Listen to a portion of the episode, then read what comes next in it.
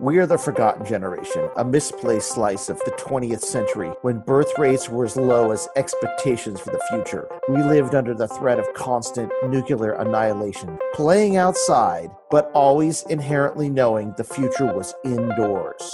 We are the second half of Generation X. We were some of the first to play video games, program home computers, and record CDs to cassette mixtapes. Our generation was nourished by new wave, imperfect punk rock, and John Hughes movies. We built Web 1.0 from the ground up using our childhood 8 bit and 16 bit programming skills. They call us Gen X. We prefer the vertical blank generation, where magic happens between the lines because that's where we live, love, and thrive. We are Generation Atari.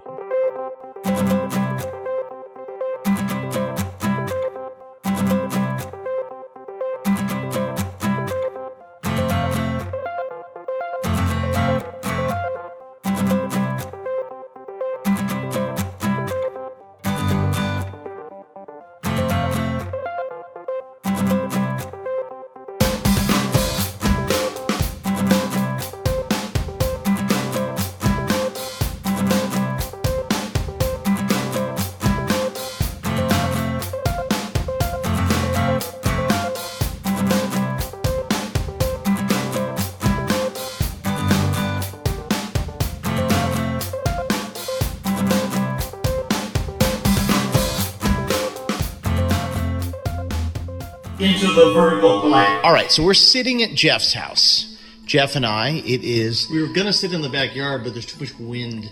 It's a really nice day, though. It's the Friday before Memorial Day weekend, and we decided it was the perfect time to talk about Atari collecting. What we collect, why we, we collect, and the type of stuff that we've decided we want to collect for Atari right now. Yeah, um, I actually collect a little bit more than Atari, but it's mostly Atari. Because, so for a little while, I, I was collecting 5200 stuff almost exclusive. Because I got a 5200 from a friend who just sent me it in a box with like 30 games. But it, the 5200 didn't work. So then I got a 5200. I bought another one. It worked. I started collecting, I got another 10 to 12 5200 cartridges.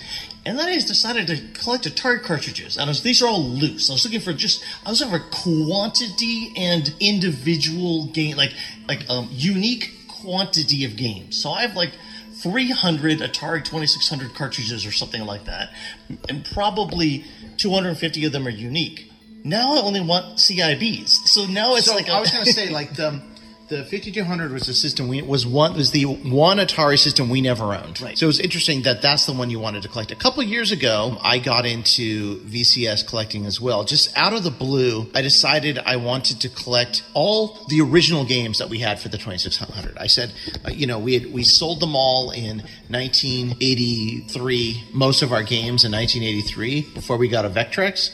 And I'm like, oh, you know, I want to go back to that time, and I, I really would like to have the games back that we had, just those. And I made a uh, on our website. I made a blog series called uh, Fulton Bots VCS Quest, and it was about me trying to get back into collecting and figure out who to where to find games and find and get stuff. And as I was doing that, I learned some stuff about the 2600, the different variations of the 2600s. You know, the the heavy sixers and stuff like that. I knew some of that information, but not really specifically. well, we lived in it. We didn't really know it. No, we, when we lived in it, we didn't care. We were just playing the games. Just were-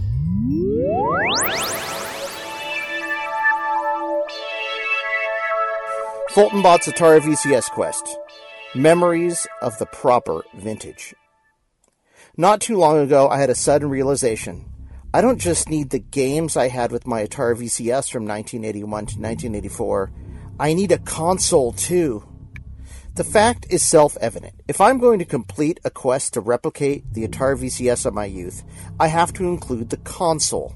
The problem is, it's not clear which console I received on Christmas morning in 1981. There were several versions of Atari VCS consoles released in its life. Not all of them are created equal. For vintage Atari collectors, the holy grail is what is known as the Heavy Sixer. It was the original VCS console released in 1977. Collectors are keen on this version because it's akin to a first edition. It has six front panel switches and a manufacturing tag on the bottom that says it was made in Sunnyvale, California. This unit is heavier than the ones that came after, I believe, because it had extra shielding to help it pass the initial FCC RF testing. Finding a CIB complete in box Heavy Sixer is very difficult and can be very costly. Along with the Heavy Sixer, there were Atari VCS game cartridges known as gatefolds. They are similar to the gatefold sleeves you find in the record collecting hobby. The original nine Atari VCS games came in gatefold versions Air Sea Battle, Basic Math, Blackjack, Combat, Indy 500, Starship, Street Racer, Surround, and Video Olympics. A CIB gatefold game cartridge is more expensive than non gatefolds. For the same reason, the Heavy Sixer is more expensive than other Atari VCS consoles. People want them more because they came first and are pretty rare. The next console released in 1978 is known as the Light Sixer. It has six front panel switches just like the Heavy Sixer, but is lighter and was made in Hong Kong. From what I gather, this unit is like the fool's gold of Atari Collect. People who are not aware think they have a heavy version when it's really a light version. Sometimes Light Sixers are priced like Heavy Sixers on eBay, and it behooves buyers to ask a lot of questions and see photos before they purchase thinking it's an original console. For me, discovering the difference between Heavy Sixer and Light Sixer and gatefold and non-gatefold cartridges brought back a lot of memories. The first story I wrote for 8bitrocket.com about my love for the Atari VCS back in 2007 was named First Communion. It was about my brother and I discovering Atari in 1978 while attending CCD classes with a girl who lived up the street. Lori had a Heavy Sixer, and all of the games are in gatefolds. Here's an excerpt from that story. Lori had a 2XL, an early talking robot learning toy that used 8 track tapes to simulate choices made by the user. She had all manner of handheld electronic games from Tiger and Mattel, plus her own TV set and radio. However, the thing that made us never want to leave her house was the wood paneled Heavy Sixer Atari 2600 VCS her mom bought for Christmas in 1977, the first year it was available. Along with the 2600, her mom bought her every game at the store Combat, Air Sea Battle, Basic Math, Blackjack, Indy 500, Surround, Video Olympics, and even Starship. But while I have an interest in the Heavy Sixer console, I never owned one. I played the ish out of Lori's, and it was also the one at the local Fed Mart, but it was not the console I want to have if I'm going to complete my quest. That console, it turns out, is from 1980. I discovered this on, of all places, Facebook. Several weeks ago, I asked a question on the Atari Age Facebook page about what console would have been mass produced in 1981. After a friendly, long, and in depth conversation, I discovered the console I need is the CX2600A, first manufactured in 1980. There were later consoles, like the all black Atari 2600 nicknamed Vader and the Tramiel era 2600 Junior. I now know I need to get the exact console that I first hooked up to my parents' TV in 1981 on December 26th. I'd consider anything less a failure. What I own now is not a CX2600A. I own a 1988 vintage Atari 7800 with a reproduction CX40 joystick. There is no expansion slot. The first Atari 7800 console sold in late 1984 had an expansion slot on the left side, so I know it's from the late 80s Tramiel era of Atari. This also means that there might be some compatibility problems with the console, including not working with the Arcadia supercharger. If I'm going to be serious about my Atari Quest, it's obvious that I will need the proper 1980 CX2600A version, or I will not be doing this right.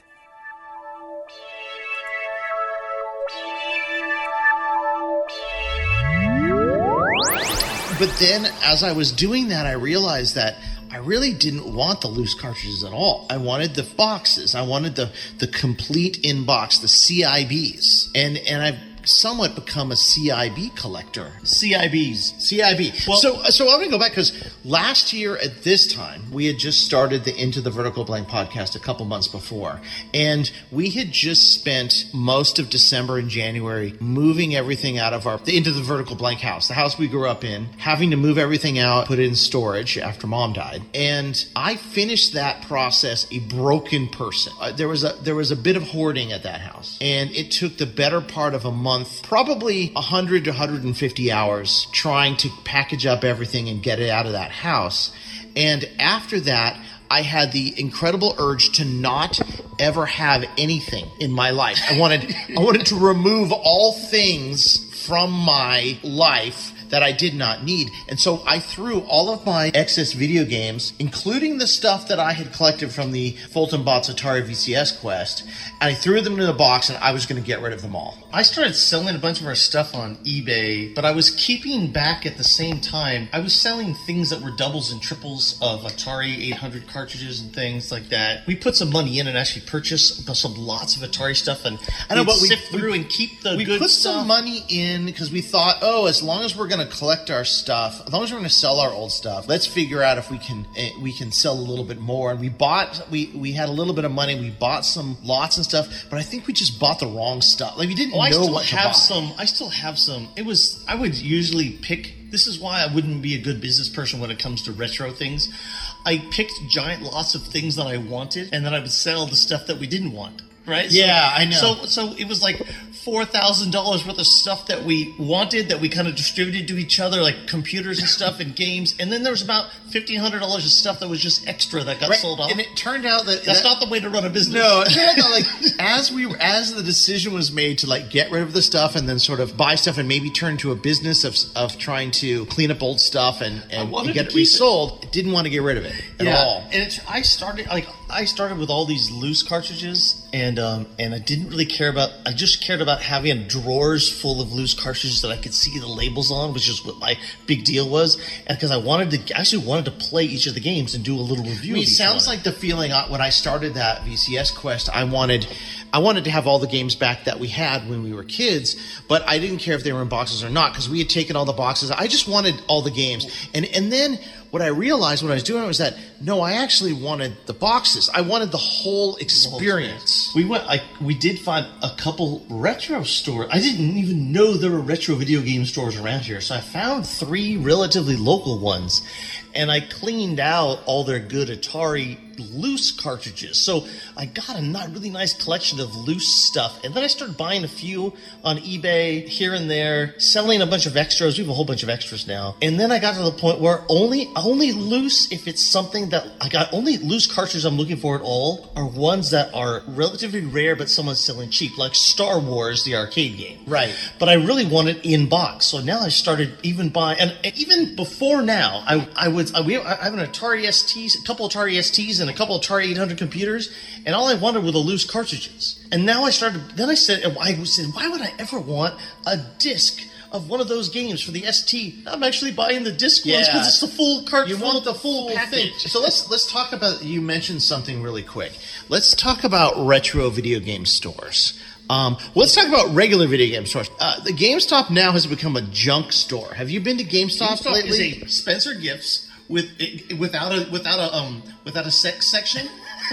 yeah, It- it's like Oz it's now. Oz. It's, Oz with used with used. Yeah, I mean, games. obviously, because most games are now sold, or many, many games are now sold digitally.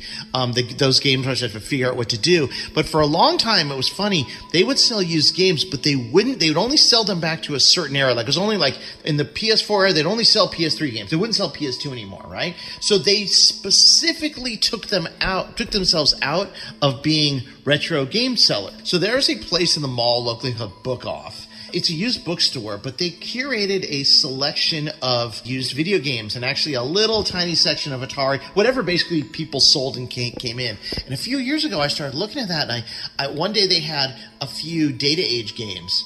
And I picked them up, and I'm like, hmm. And they were like three or four bucks a piece. I, they weren't, you know, I, I paid like probably double what I needed to pay for them because they weren't rare. To me, they were rare at the time. I had no idea what was Data what. Age are kind of a little bit rare. Though. This is like Snake. yeah, those and- are. I mean, those are aren't as common as combat. But like then I realized that that store really didn't care much about those games at all. And you know, for the most part, retro game stores around here, the golden age stuff is just a complete They don't even know what to do. with it. complete also ran. If they have it, it's like there's so I've driven all around Southern California, probably within a 50 or 60 mile radius from where we live. There are two semi decent stores in this area. Most of the rest if they have something from Atari from back in the day, even Lynx or Jaguar, I'm saying anything, right? It's mostly Nintendo for a good reason. That's who most of the collectors are, Yeah. right? I mean, I'm not getting down on it. It's just that's not who we want to collect. So we have to we have to look a little bit harder. If you want to find Atari, you have to ask them for the box that's hidden under the case. Yes, so so there's there's a store locally where they say, have a sign that says "Ask us about our boxed Atari," and like it's always obviously something they picked up from an estate sale in a box, and so they have no idea what they're worth. But um, I'll look in there just to piece through to see if there's any CIBs I don't have. Yeah, at that uh, store, I did pick up um, good CIBs um, for Atari, like skateboarding or that's whatever. Game Bro. That's at Game Bros or Game Bros, right? Game Bros. And I did pick up quite a number of Atari 8-bit cartridges there, like Bug Hunt and things like that. Like they had XEGS cartridges. They have a bunch of 5200 stuff there now. yeah, but I, there's all doubles of stuff I have. So first of all, like the names, Game Bros, like obviously, like like the retro game stores are are designed for the Nintendo era. I mean, they're named after things from the Nintendo, which make it like obviously we're gonna we're going in and we're looking for stuff that's older. There is a new place that opened in Huntington Beach from a guy that moved from the. East Coast called Retro Games Plus, I believe it's called. And what I like the name because we used to go to Computer Games Plus Right. in Orange, which is where we bought our ST stuff. They have a nice little wall out of everything. They have a little wall of Atari cartridges, and they'll have some some CIB stuff there. Um, some of that stuff that people got from was it Argentina or South America? They had a, they had some of those, and they were they were fairly decent. I think I bought a few stuff from them just because it was there and it was CIB. It was just e- easier than getting eBay. Last time I was there, they had a boxed copy of Tax Avoiders How much was that? um, like twenty eight bucks or some, something. I almost bought it just because it Those was aren't there. Bad with that, with because shipping always adds. I mean, eBay it's like shipping and uh, Right. Oh, always But- kills you. So, but that place is pretty good, and it they deal mostly in CIB games for other consoles, so that's pretty good as well. But the best one around us is a place called A&J in Culver City, and they they're just it's just like a, a weird some guy's collection and and stuff they just buy these lots off eBay. collection. He always has like Atari computers. He has Amigas. He there. He else right now he has the Lynx and Jaguar games. So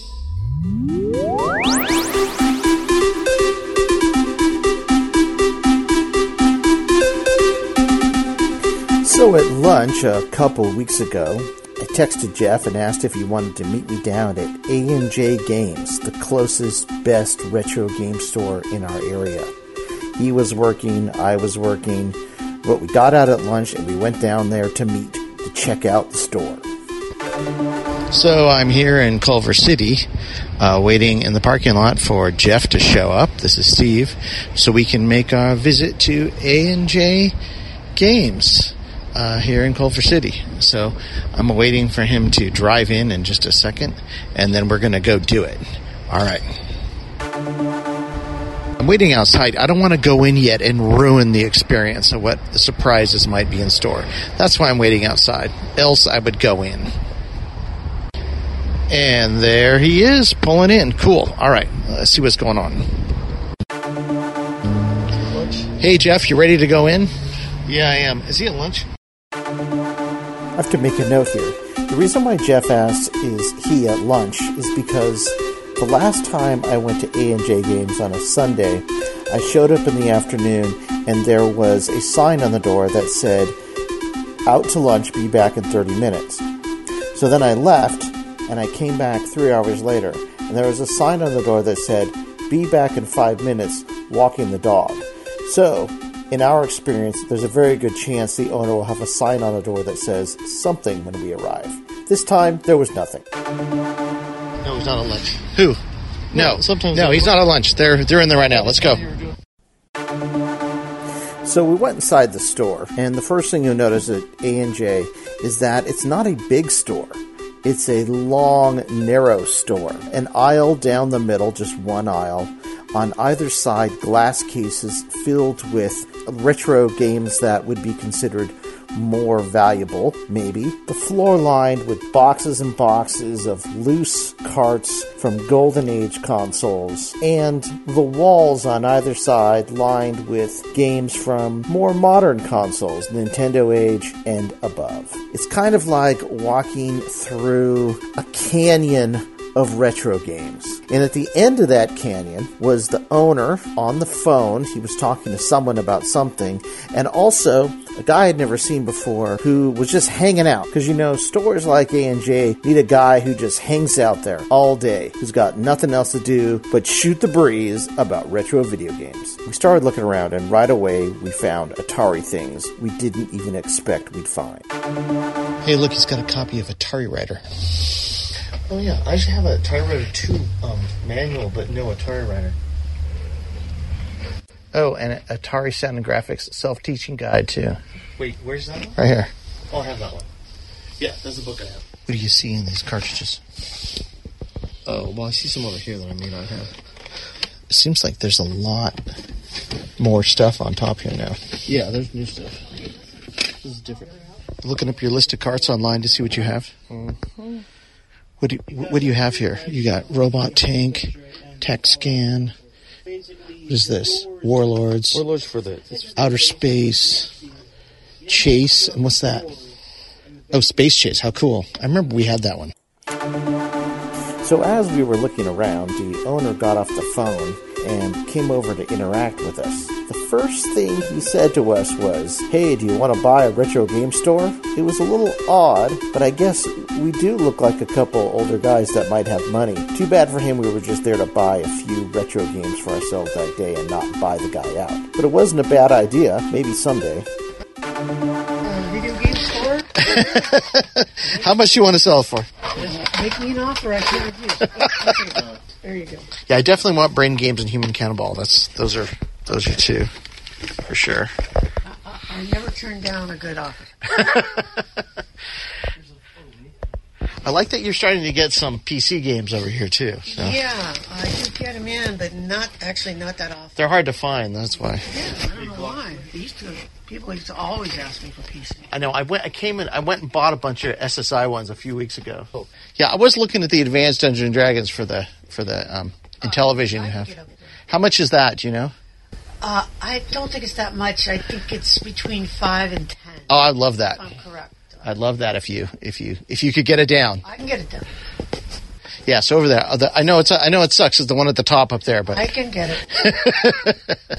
I have a, very, a long ladder which I take out and I get up. I'll take your coffee Slot Racers too, since it's just in beautiful condition. Okay, which it's the brown one here at the the end. Two At the brown end, ones. yeah. The owner is such a sweet man, uh, especially offering to climb up to get advanced Dungeons and Dragons for me. He went into the back and then came back with what can only be described as a comically large ladder, like three or four times the size needed to climb the three feet to get the game. He has to go get the ladder. He's getting the ladder down so we can uh, get the stuff up on top. That looks precarious. You going to be okay? All right. So, Yeah. So the ones on the left, the two advanced Dungeons and Dragons. How much are those? okay, uh, I'll, I'll look this up for you. Okay. I'd just like to know. This is the original advanced Dungeons and Dragons, right? Oh, 1999. It's just, uh, just never never seen it. This is the second one. Um, that's the second They one. tried to yeah. make like a 3D version. yeah. If they, if they were if they were used, they would be ten, but since they're new, they're fifteen. Perfect. All right. I think this is good. I think I'm good. So I wasn't really in the market for Intellivision games that day. I just wanted to get a couple CIBs for the Atari VCS that I didn't own yet. But it's hard to pass up Dungeons and Dragons games for the Intellivision that are new in box. The owner started talking about the location of the store again. I think he still thought we might be buyers for his property. At the same time, he started the long process of adding up all the games Jeff selected by hand. It's a pretty good location. I think. It is though. a It is very good location. This, This is- Culver City is really, really. It's Culver City, right? Yeah, well, we're right next to Sepulveda. Yeah, it's a good, a good. It's easy to tell people how to get here too. Say that like like this area is really, you know, come coming alive too. I was just down the street. Oh my at- God, Dale Sepulveda. That- yeah, I used to work down. kid was at a at a zine convention on Sunday, right down the like right down the street. Sorry, I, I still have to put, and I missed, missed a step here. There you go. All right, what's your damage? Um, it's gonna be a lot. Not a lot. I mean, It's, you know, I'll put on one of the a significant cards. Put on the credit card that Jeannie won't notice.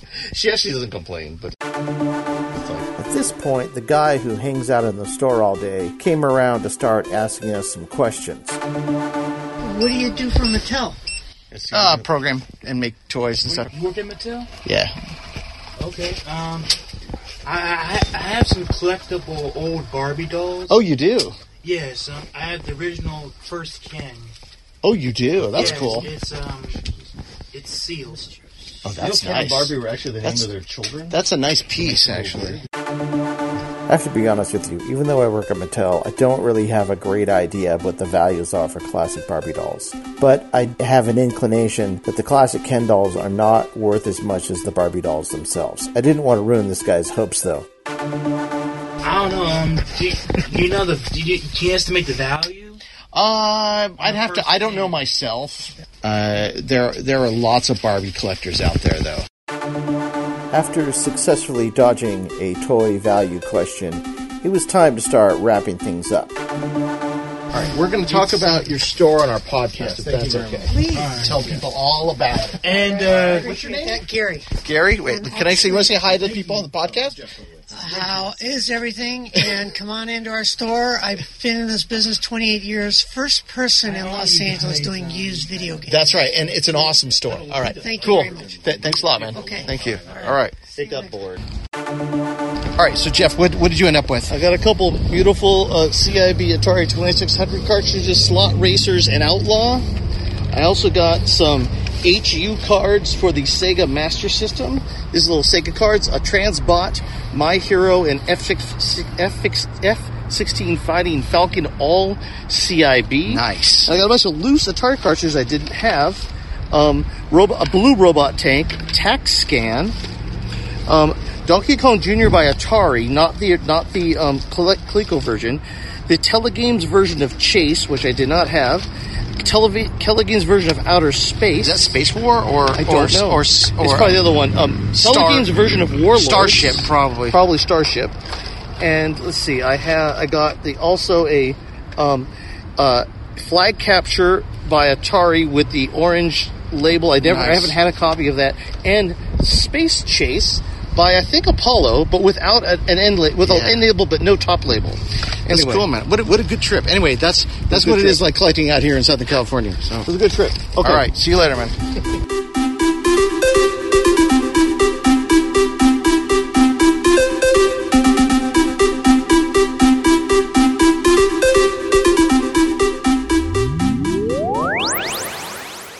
Suspicion is like this is the Los Angeles area. It's a huge metropolitan area. And what you'll find is some okay stores that kind of dabble in retro games. They really aren't that into it, but they do it because it's a business they can survive in. Uh, they will find a few Atari things. There's like look at the, the store in the mall. There's one other one, and it's run by a guy that sells stuff on uh, Facebook also. And I, um, he's really cool. What he gets is new retro. yeah, I saw that. So he so he gets all of the machines, the Retrons and all those. Plus he gets the new retro cartridges that I have the For the NES for the, the- NES and the SNES, and those are just cool. They're the yeah, multi cards. that whole. But I think I think what you're describing, and let's get to that in a sec. So in this metropolitan area, which is huge, there's there's about a half dozen stores that are kind of okay. There's a couple stores that are better, like you can tell that people really care about what they're doing, and then there's one really good one. And my my suspicion is most metropolitan areas are going to be kind of like that. There's a couple other. There's one a few blocks away from A and J that I went in, and it's mostly like going to a GameStop, and they were selling their Atari individual loose cartridges for way too much. Yeah. I'm sure the Valley has more. Like we haven't been over there because it's such I've a been to large the valley. area. I, I it, there's maybe one. I'm telling you, there's not that much Okay. around here. Okay. I've checked it out because I've had to drive all over the place with the kid when he was sick, and so you know we've been. I've been all over waiting places and stuff, and seeing that like they're not that many. So on that note, the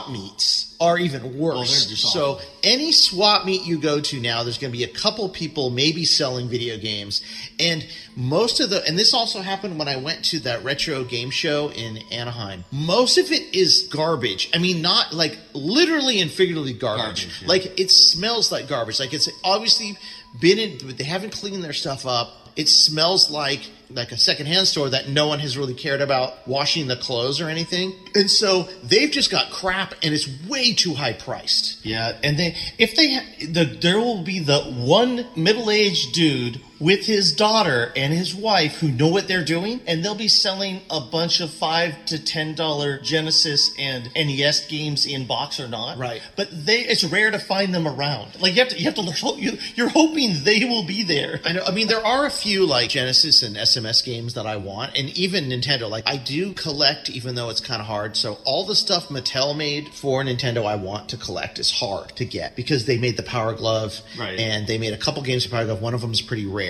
Well, let's Um, talk about what, so. Why don't you list the systems you actually will collect for? Oh, I mean, Atari VCS, 7800, ST 8 bit. Lynx, probably, although I have never, I've yet to buy anything for the Lynx. And then the Sega Master System. No, um, no Jaguar games. If you probably it. not. Jag- it's so hard to find a Jaguar. No, probably not. It's too expensive, and I, I just think the problem with the 7800, the Lynx, and the Jaguar, where the Lynx not quite as much, is that the systems were powerful. They did not have enough money to, to get games created well enough for them, so they just suffer from low budgets, not enough time, not enough not enough people developing for them. That the the deeper aspects of the machine were discovered that people could do cool tricks and stuff. That's mostly why games for those systems are not that good. There's just no maturity to the development process. So I, I don't really like those as much. So what other? So what other retros? Uh, so SMS, Sega Master System, because we had it pretty early on, and that I, I wanted Miracle Warriors and a couple other games for it. The Genesis, I will, but really it's still only the games that we had. I'm not really a fan of the Genesis that much. Games that we had on the 8-bit or the ST that were released on on the N- NES because NES became the platform for everyone, right? Right, So like Ultima, Ultima 3, Ultima 4 a were released. on there, too. Yeah, all that stuff. I want all the games where there was an era when people decided, forget these these 8-bit computers, and we're going to make all of our stuff for the NES and try to make money. I don't know how And- well people did with those games. and the and the games on the ST that made it over there too, Oh, yeah. right? Because because, the, because they had even though it may not be this high resolution, the sprites run better. You know things like that. my suspicious they didn't sell very well. They were American RPGs. Those are still still scare people. Yeah, I mean, so the JRPGs, which I really like now, the Dragon Warriors or Dragon Quest and the Final Fantasy one and three and four, those are all really good games, but they're very accessible compared to American style RPGs. They're they're uh, they're they're hardcore. You don't have to But- create nine thousand for nine thousand character classes and all this stuff. like No, that. Like, you don't. Mo- For the most part, you're not. There are some games where you do that, um, but the most not. So I, for some reason, I like to collect those, but I want I want all those things in in boxes. So you will go disc wise. You'll stay. You'll do floppy discs. Uh, what about PS One and PS Two? Uh, you know what? I find myself only wanting to collect the Atari stuff from those platforms now. I don't know why. Well, I have the PS One and PS Two games that I want still. Yeah. I, I never got rid of them. I think when it gets to discs, there's a weird. I think You mean well, I mean CD. CDs. There's something about the CD era that doesn't interest me at all, and I can't explain it. Um, I can um, because I'm looking for cartridges and discs in boxes. But so I'll tell you the ones that I actually actively collect for, but I'm not. And I do a couple purchases a month or more, unfortunately, for my checking account on um, on eBay just to get some stuff. Cause I, but I will do 2600 for sure, 7800, 5200 if it's CIB now, Right. It- or a game I don't have because there are a few I don't have, but they're really expensive. ST, I will get boxed games that we had or just really cool ones. But my breaking point for an ST or 8 bit game is $25. Okay, mine's about twenty. well, I'm saying $25 including shipping. Yeah, I get it, I get I don't it. want to go any further. So I, if you give me $25 and free shipping or you give me $20 and $5 shipping, I'll get it. Above that, I don't need the game in a box. In fact, even for a 7800 or 2600 game, that's about as high as I'll go for an individual CIB game. So I'm not collecting at the high end.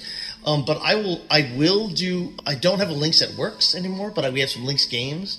Uh, but I do have a Jaguar that works, and I start have started collecting a few CIBs from new from new old stock and some loose carts. Like I finally have like Iron Soldier and those, you know. But I need the instructions. Here's why I got Oh. into CIBs. But, but I will do SMS and Sega Genesis, but only few NES and Super Nintendo because those now I feel are part of that era that we were around playing Yeah. games in. But I look for the games that I heard of or that are like the games that we had. Right. Like Strider. Like I have Strider 2 because we had Strider on the ST. Yeah, that's Things like cool. that. so I'll tell you how to go. I got into the CIB thing. I wasn't going to do it at all. Again, I was just one of the games that we originally had. I didn't even care about things in boxes. In fact, I had a whole, for a long time, I had a whole set of Atari boxes in my garage in a plastic bin. The cartridges were in another place, and I, I didn't know what I didn't want. To, I knew I didn't want to throw the boxes away, but they were from when I got married. I bought that sort of uh, 1700 with like 50 games or 40 games for 75 dollars from Florida. I don't know who was selling at the time,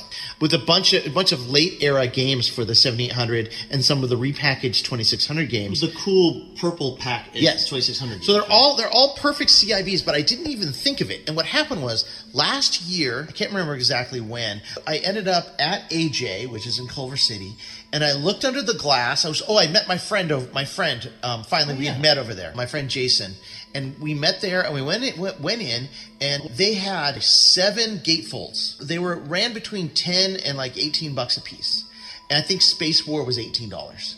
What he didn't, they didn't have combat and they didn't have basic math, of course, because basic math, for people who don't know, is the most expensive, one of the most expensive Atari VCS games, especially in its original form i- as a gatefold, just because it's so rare. And I, I'm like, oh my god, I've never seen these gatefolds. And I, and I, they took them out and they were in absolutely pristine condition. Like I'm not even sure they were ever shrink wrapped. Wow. They are beautiful. The cartridges are beautiful. The, the beautiful cartridges That's with, with one the, thing to with the remember. text on there it. were a lot of games that were never shrink wrapped for the early Atari games before the Atari made by Atari. They weren't shrink wrapped.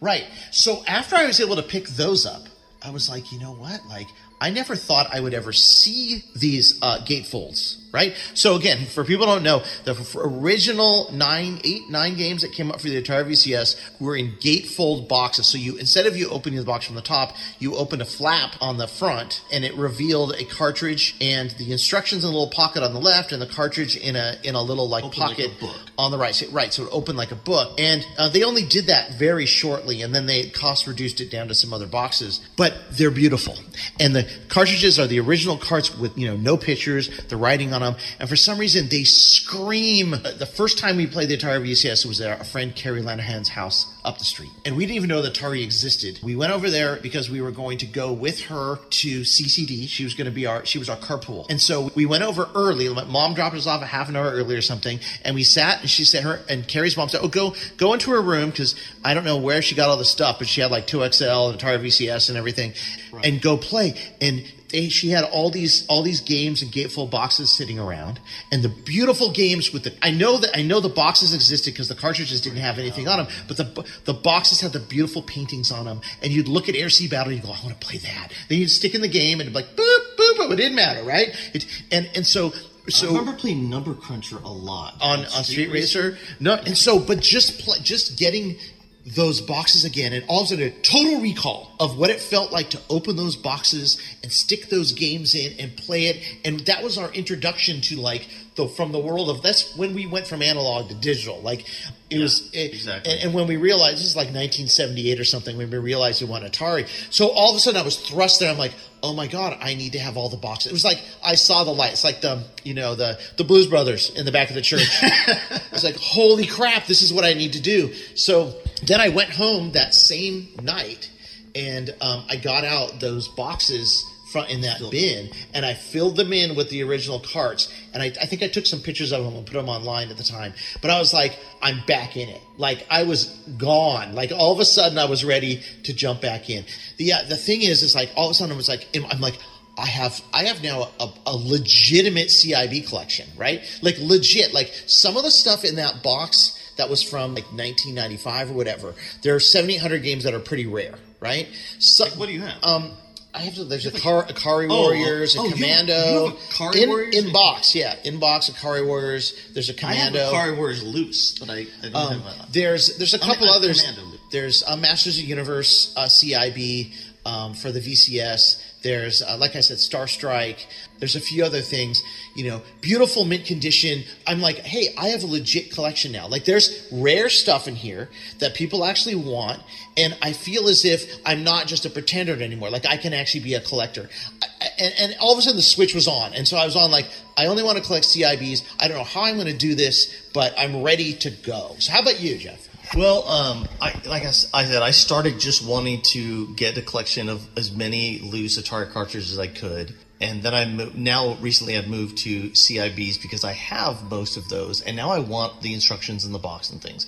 But and and I do that with now the Atari 8-bit. Same thing. I want as many cartridges as possible. Now I try to get CIBs of games because I know that I can play them on the machines in with the ROMs. But if I have the instructions, it makes it more fun to play the Yeah, game. Yeah, I agree. But what I and I do that with the ST games and everything. And what I found with the 2600 mostly, this hasn't happened with any other system, is that the new old stock games and the and some of the shrink wrap ones, you get the box, and I don't consider it mint. No, it's not The mint. box is kind of smashed. Well, so there so- also there's also people who shrink wrap old so games. I've been too. taking off the shrink wrap for anything eh, for them for the most part. If I if it's a game I just want to have the instructions stuff for, um, so I'm not keeping them mint in that condition because I don't want to be like the guy that buys the toys and just lets them sit on the shelf. I do want to keep them in the boxes of mint, but I do want to be able to open them and and play the game and the thing. So I, there are a couple that I'm keeping because I have doubles or I know that it's worth something. But for the most part, I'm getting them and I'm opening the box. I'm taking out that Starglider disc for the ST. Oh, I'm pushing it into my Atari ST and I'm turning the it on. click. If it doesn't work, no problem. I'll I'll read through the the 50 page comic book that came with it. And then play the ROM on the Ultra Jesus, right? You know what I mean? But at least I can. Like it gives me that accomplishment that I got it. But I also will do the same thing with the Master System because I love those games. I love the Master System. So I have about 20 Master System games. Most of them, I don't have any of the, I don't have Miracle Warriors or, or any of those, but I do have like our favorites, like we had the, the action games. Yeah. But I want more. There's hundreds of Master System ones, but only only a certain amount came out here, and so there there's there's a limited number. But you can at the good stores you'll find Master System games out here, and now I've I've been through all of them. So now I even have picked up sports games. I think I think so. Here's the thing. I, I think there's something to what you just said. The Master System and Genesis, all the games came in plastic boxes, and and and and the PlayStation and beyond, they all came in plastic cases. But Atari, NES, computer games, they all came in cardboard boxes. And I think there's there's something to the fact that those for two things. One, the cardboard and paper, is, the the ephemera is more pleasing to to touch and NES to, boxes are awesome. but but the other thing is those boxes get crushed. So you've got two prong. You've got you got people have a more of an more of a, a pull or affection to the warmness of those, and they got destroyed. They get too, right. right? So so that that that kind of that kind of makes the brings the collectability up. I have a few um, NES CIBs, but a lot of the times it's it's box only, no instructions. And so those are the ones you find around here, and that's okay. Uh, but I would rather have if I'm, if, I get in a box, that's fine. But I would then I got to go print out the instructions, put them in the box. I want those instructions, right? Like I, Right. want to have that box with the stuff in it. so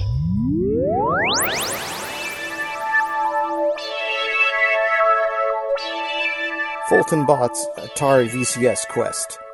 I never got into Atari, but I never got into Atari. I've heard this phrase so many times from the owners of used and retro video game stores and from fellow retro gamers that I have now come to expect it. When I enter a game store or make a friendly connection at work, I brace myself to hear those words. They usually come after a shop owner sees that I'm examining their modest selection of golden age games, or when a coworker spies my Atari and Intellivision posters and memorabilia in my office. However, what is interesting to me is that those words are hardly ever delivered with malice. Instead, they usually come with a tag that describes the person's own lost cause, video game, or other obsessions.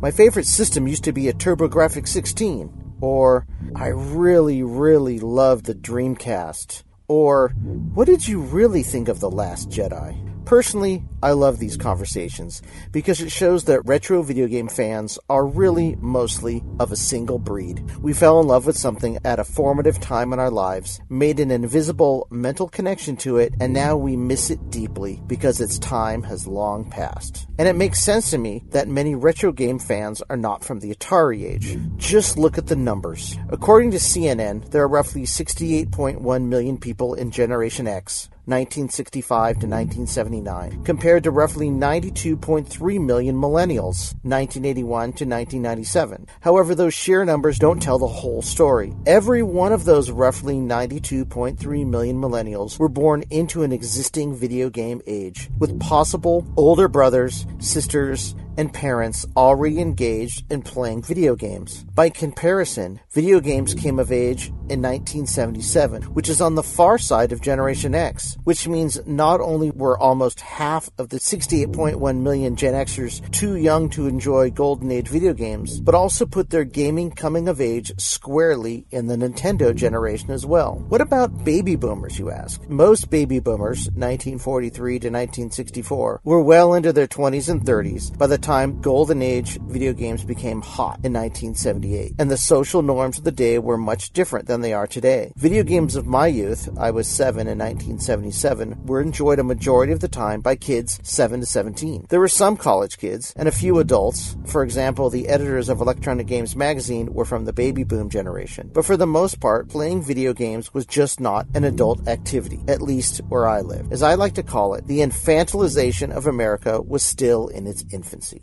According to Wikipedia, these are the numbers of Atari Age systems versus Nintendo Age systems sold. Atari Age, Atari 2600, 5200, Intellivision, ColecoVision combined, 36 million. Nintendo Age, NES, SMS, Genesis, TG16, SNES, 150 million. With nearly five times more systems sold just in the late 80s and early 90s, it's easy to see why Atari Age gamers are so outnumbered. Even out of those 68.1 million Gen Xers playing those 36 million consoles, not everyone played video games. Even in the heyday of Atari, 1981 to 1984, at my junior high school, only about a dozen or so of us actually identified as gamers, but we did not use that term as it was not invented yet. We clung together as a ragtag group of nerds who played video games, D&D, and listened to punk rock and heavy metal. But that was not our outward identity. Almost all of us tried to fit in, but we just didn't. We stood out together, usually in a safe spot, gathered by a far flung planter or under a hidden tree far away from the rest of the crowd, and attempted to relate to one another because we had no one else with which to relate. We might look over an issue of electronic games or marvel at the instructions for Atari 2600 Pac Man, but almost always out of the piercing eyes of our peers. In high school in the late 80s, it got even worse for gamers.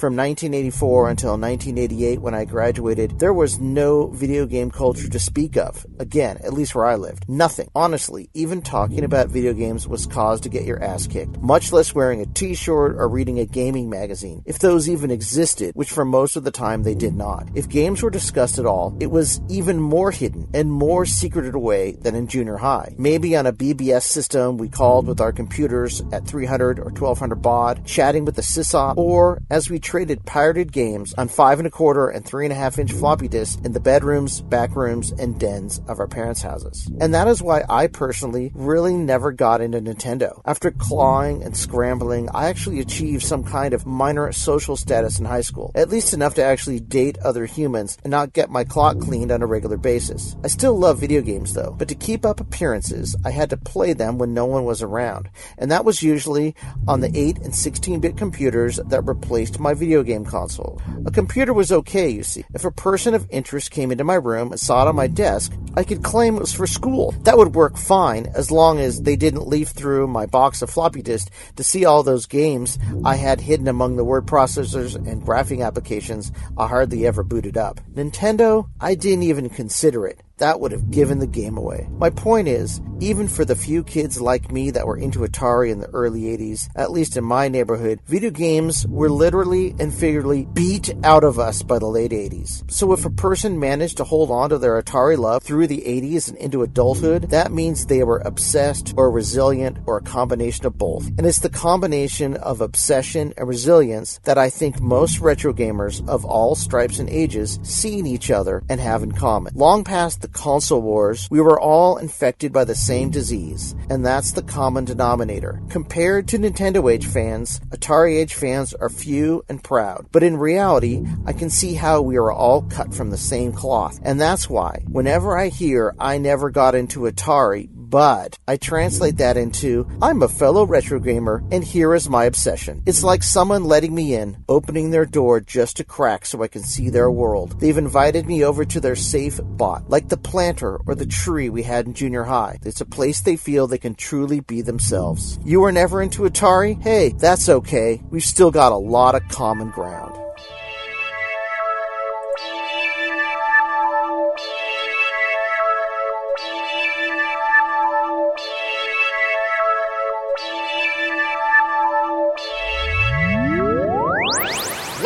Systems. I have a bunch of 2600s that are in disrepair. I have one good 2600 Junior that works perfectly and three that don't. And I have one 7800 that doesn't work and one that works well. And that's the main thing. You know, I have a couple Atari computers that are working. I have a, a 400 that works and I have a I have a 130 XE and Atari 800 XL that now has four megs, but the four meg board had something I have to I have to uh, solder a couple things on it. It's been like three months. I'm, I have the soldering gun and I'm afraid to solder onto it. STs, I have an STE with four megs and I have a um, an STFM with one meg, each of them with like a multi-disc style thing on it. And I have the Jaguar, and then I, the other ones I do Retron Five and stuff like that with, right? Like Right. like I um like I really like the Retron Five, but I need to get a replacement thing that will play NES games and a replacement thing that will play Genesis games, so I can get the multi carts, the other Yes. multi carts that are out there to play on the machines. But you know, the catch-all that I have is the uh, RetroPie. It's like if the RetroPie will not automatically recognize the USB Atari joystick, so what you have to do is turn on the RetroPie with one of their joysticks in, then plug the Atari joystick in because I can't play Food Fight Yeah, with yeah. a finger tap. I have to play with the joystick, you know, Right. things like that. So really, the only way to play Food Fight is on a 7800. And for me, for systems, I don't have a lot. I have the 7800 that I bought in 95, which I can hook up th- through the, the little cable connector onto a regular TV. I have an Atari 800 hooked up to my digital only TV with an SAO to SD on it, but that has the RCA AV mod that plugs into an HDMI converter that plugs into the TV. So it's like it's like a double convert, and so it kind of looks like garbage, but it's it looks well enough to play Mule. So I Because sat that TV does not have a regular. no, it doesn't. So I sat and seriously played Mule for like a week earlier this year. Every night would fire it up and play a game of Mule. Perfect. And it was great on my giant TV. It was really fun. Well, I really wish though that I didn't have to do that. I really wish that the Atari VCS that was coming out, the new one, like it just made that type of play just available. Like I will gladly pay two dollars or two ninety nine to download the ROM for Mule to play legitimately on my Yeah, TV. exactly. Like I would love that as an alternative. That that does not replace me wanting to get CIBs and stuff. It's just I want to have an easy way to play the games, and I, I will play it legit, legit way. It's fine. But you know, I was playing Mule the other day because I really wanted to get test out the 800 XL with, with the 4 meg. There's a 4 meg board that I got that also lets you load on different operating systems, so I could play some of the cartridges that only work in the Atari 800, but it's an 800 XL. That board, obviously, the extra 4 meg is not working. The 64K is, so I was able to play Mule on it. So I'm playing Mule, but my freaking Mule keeps on running away, and so it just got me mad. Okay, so I figured that out. You read the instructions. Um, I have to go back and read them again. But there is a way to make the mule not run away ever, and I forget what it is now. I have to, we'll have to get I'll look it Arata to come. Arata has to come in and tell us how to make. But then I figured it out, and now the mule never runs away. Yeah, at the end It has to do with exactly where you're positioning it. It's like it's a position in the upper left hand corner or something that works fine. Yeah, I don't every think you need to make time. it look like an A. No, no, no, no. There's there's a spec- it's in the you have to read the instructions. Oh, okay.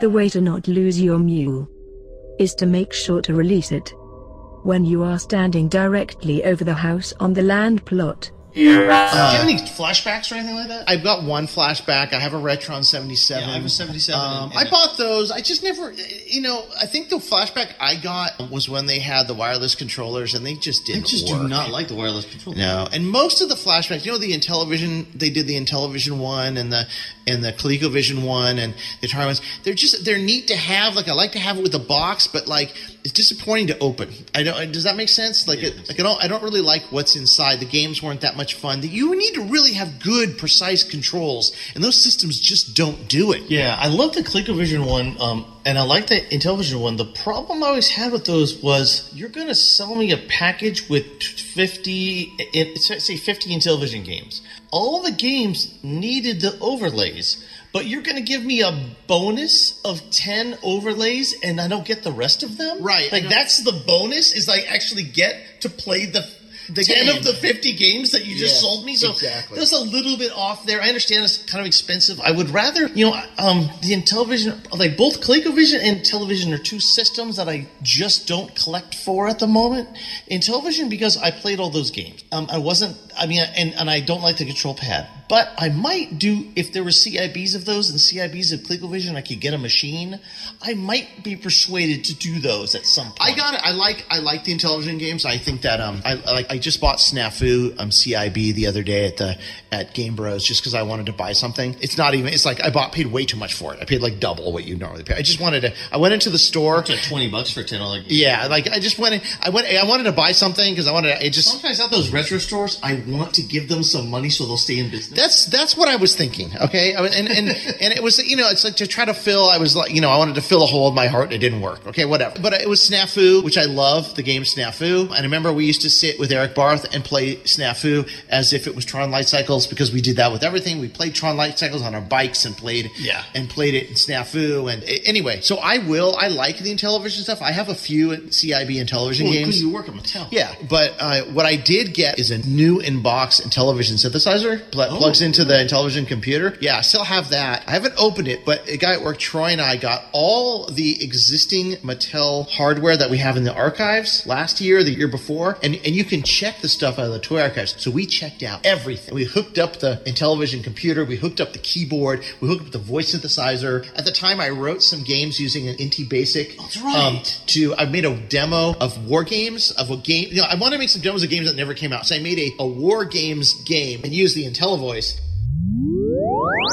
So as far as I just, I just wanted to put a stake in the ground for this podcast about collecting. Like that's where we are with collecting. It's part of the vertical blank, but it's there's a very it's a very specific need for collecting, and it's basically recreating the past. Yeah, I do, and I will just say, like, I am not biased about any of the systems. No, so, like, no. like if something comes out from AtGames and it's cool and I want it, I'll get it. Like, if something comes out, so like, I really, realistically, I had the money in my pocket, and I almost got that it's a seventy or eighty game Legends thing. I said that'd be really cool to have, and I go, I should, as I got my new thing there, where I could hook it up, and I almost got it, and I'm all, maybe I'll get it this weekend, you know, because there are retro things out there now that you can actually find in the I know. wild that are new. It's like, I don't have any hate for any of them. I'm glad they're all trying. I know. And if I can give them money for something that I want, and it'll keep them making that stuff, I know. Do I- my little my part, I will do it. Here's what I did. I mean, here's f- funny that you say anything because I had never thought about Fairchild ever. Right. I'm like, we played Or it. Odyssey. Or Odyssey. I never thought about the Fairchild, and we played it at our friend's house. It was funny. To me, Fairchild was always weird. But when I met Jason down at A&J Games back whenever we we went months ago, it was because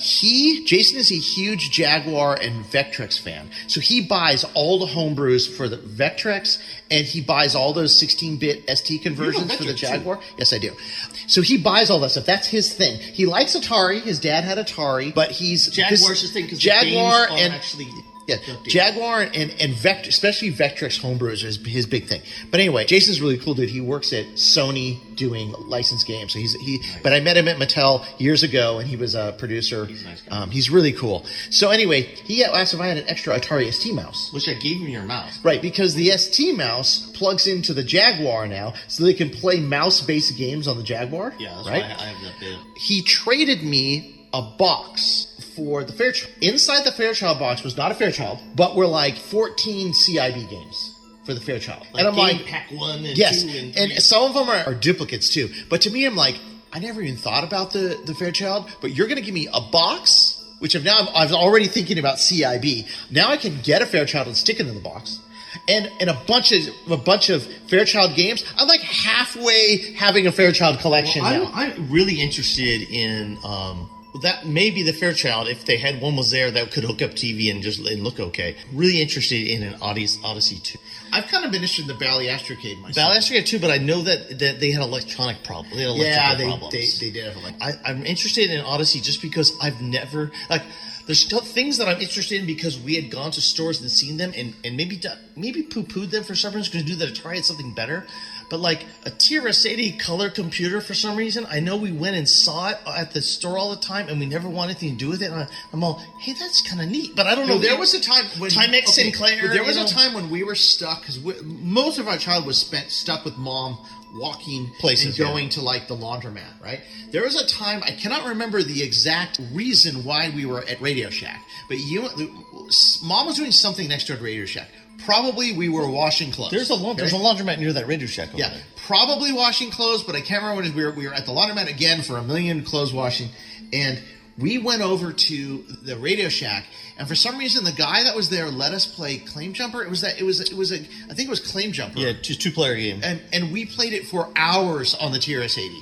And I remember going, oh, well, and this is before we, I think before we even had a VCS. And and and we were like enamored by the fact that you could play a game two players on the computer. But I don't I don't know enough. I just it's such a weird memory because I don't know much more. I don't remember much more about the instance. But I certainly remember playing the TRS-80 and later, you know, when we went to the Atari users groups, guys calling it trash 80 and stuff. But I kind of always had a little fondness for it. I have a fondness for all of those systems. We did the ones, especially the ones we didn't have because you know they're so expensive at the time. But like, I have a fondness for the Timex because I saw the thing. I have fondness for the the um, Commodore. Um, uh, I wish it was 64, but I never really saw one anywhere. I actually know that people that have them, but I mean the VIC 20 because it used to sit next to the Atari 400 and its screen was weird. But ga- some they made all these games for it with Remember- just character graphics. I don't remember when cousin John brought over their portable. No, we, I went. 64? I went with Oh, him we- to buy and the portable, the SX64, and we forced them to we forced them to buy a couple games for it. Yeah. Remember, we said you guys got to buy a couple games, and we made them play like some car racing game or something. And we brought it back,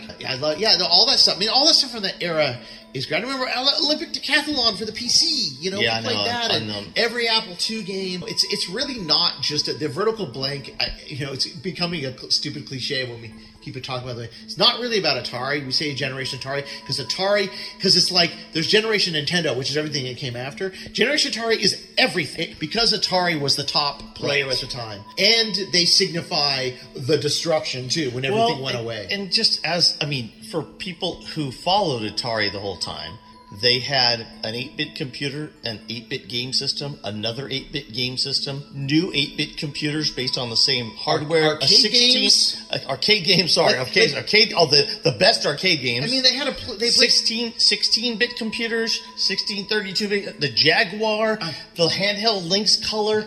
They always are on like the outside looking in to all of these ones except for the VCS, and that's how we always felt. Yeah, I, I agree with you. we always way too. So here's a question for you, Jeff. Now that we move on a little bit, um, uh, I, I found myself needing to program again in the last couple weeks. We listened to a podcast called Reply All. Yes, right. Reply All. So Reply All does this thing called Email Debt Forgiveness Day, and it's April 30th. Oh, yeah, that's right. Okay. So on Email Debt Forgiveness Day, I was driving back to Mattel and I had total recall of the fact that there was this guy named Robert in Poland.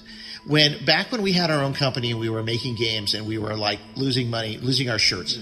Robert made a bunch of graphics for me for a flash game called Iron Grip, Destroyer of World. And he made some really cool pixel graphics for me.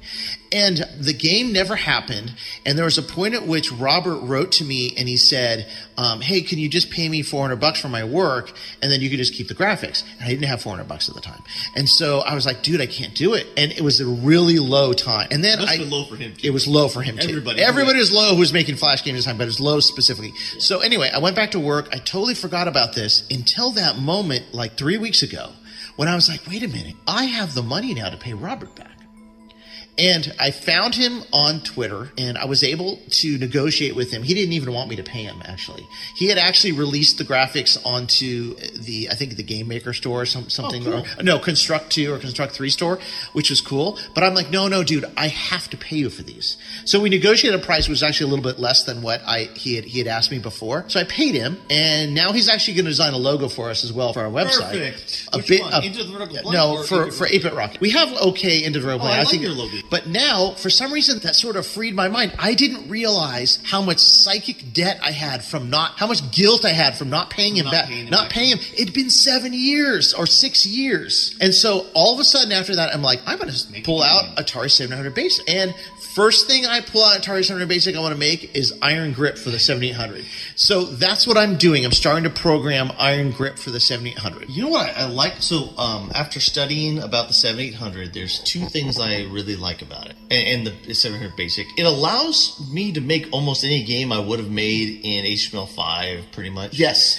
You have a lot of soft sprites. You, you have to do the same math you need to do, but it's also a thin basic layer above assembly language. Yes, it is. It, it's a little bit more difficult than you. You don't need to have an accumulator to add two things together, right? No, you don't it's need that. almost that though. Yeah. But it gives you all. It's very powerful graphic wise to do this stuff, and it, it's it has a its kernel gives you a lot of things that you couldn't do in assembly language easily. Compared to Atari Basic, it's like an embarrassment of riches. Yeah, and so I think 700 is a really cool place to make games, even if they never come out as cartridges, because there's emulators out there that play them on. So why not just use Pokey Sounds? You know, Yeah. there's right. I don't think I'll ever make anything good enough to be released on cartridge. Maybe we'll make it a I will anything I make. I will get a cartridge made by AtariAge for Atari- me. Oh yeah, for me. for me. I'll make a cartridge. I'll make a box. I'll put on the shelf. Something I created for me. But- I, I would not assume anyone would want to buy this stuff. But what we could do is get a multi card at some point that has a bunch of games it or Perfect. something like that. That would be fun. I got into Atari Basic last year. I was I was started. My idea was to make some VCS games that were inspired by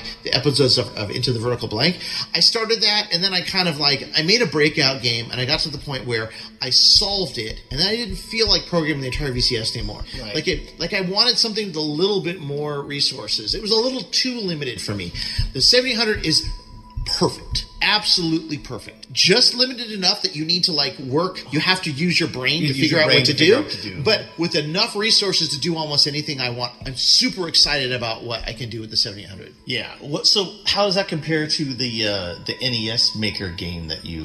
So NES um. NES NES Maker is it's fine. The problem with NES Maker is that the guys who made it they built a game for the NES, a, I think a big RPG game or a big action adventure game, and NES Maker is their tool set they use to build that, and it's designed for a very specific type of game. The thing about the NES is they have all these cartridge mappers, and so you know you wonder why the NES could have all these giant games and all these resources and stuff. It's because the cartridges had tons of extra hardware in them, extra memory, batteries, chips, Well, all sorts of stuff. 700 games now. Yeah, They're yeah. finally doing it. Right, 700 the 700 would have done the same thing, right? But they just never got to the point. So, but the NES is all these different mappings. NES Maker only maps only builds for the most resource intensive cartridge mapper. Of course, because most of the time people could just make a game like that or they're going to release the ROM. Having all the resources available for a game like that is perfect. But there's a system out there called the E ESP32. If you go look at Odroid on Amazon, runs on the E ESP32. ESP32 is by a company called Espressif. It's this amazingly powerful, cheap chipset that has Bluetooth and Wi-Fi on it, as well as you can run an Atari, NES, several other emulators. But the emulators only emulate certain cartridge mappers on the NES because there's because again there's way too many resources. Some of the other, other ones it can't run stuff that they make. That sort of limits what I would do with NES Maker. Atari 700 Basic, on the other hand, will work on garden variety hardware, and that's what I care about. And then you can also map uh, the other hardware, the hi- high score cartridge, and some of the other things, and the But- pokey chip. But here's the thing. like. Let's be honest. The 7800. The reason why I really want to do the 7800 is that the Atari 700 is the vertical blank. It's the lost system. It's the promise never delivered. Right, it. It's the looking from the outside, right? It's the between the lines. It's everything that we talk about. Right. And that's why I want to make stuff for it. Right, because it, and also working with it, it was powerful enough to do a lot of stuff. It can do a lot of stuff. Hopefully, the next episode will actually be about programming. Hopefully, we'll get a couple interviews with people that can help us get more in depth about the 7800. I think the collecting, CIB collecting, has now led to my want to make my own CIBs, just to go on my own shelf, and that's what 700 Up is about. Cool. That's I'd like to do that too. The current game I work on will never. I'm just playing with stuff at the moment. Yeah, almost but like- I I like your games. I can't wait to play. it. Yeah, but this is mine's going to be like it's going to be like another version of Galaxian or something. I mean, Who cares? with with extra weapons. I can't wait. I can't wait. Anyway, I think that's good for this time. So let's sign off, and we'll be back for another episode of Into the Vertical Blank soon. Sounds good, Steve.